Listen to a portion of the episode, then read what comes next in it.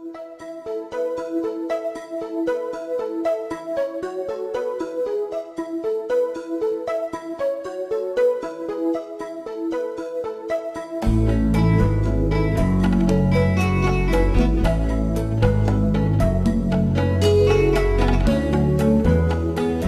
der Antike galt dieses Meer als Heimat der Sirenen.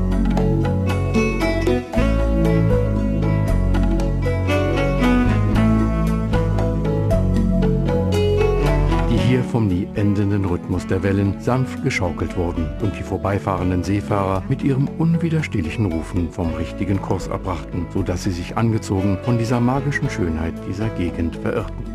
Und der Zauber setzt sich fort.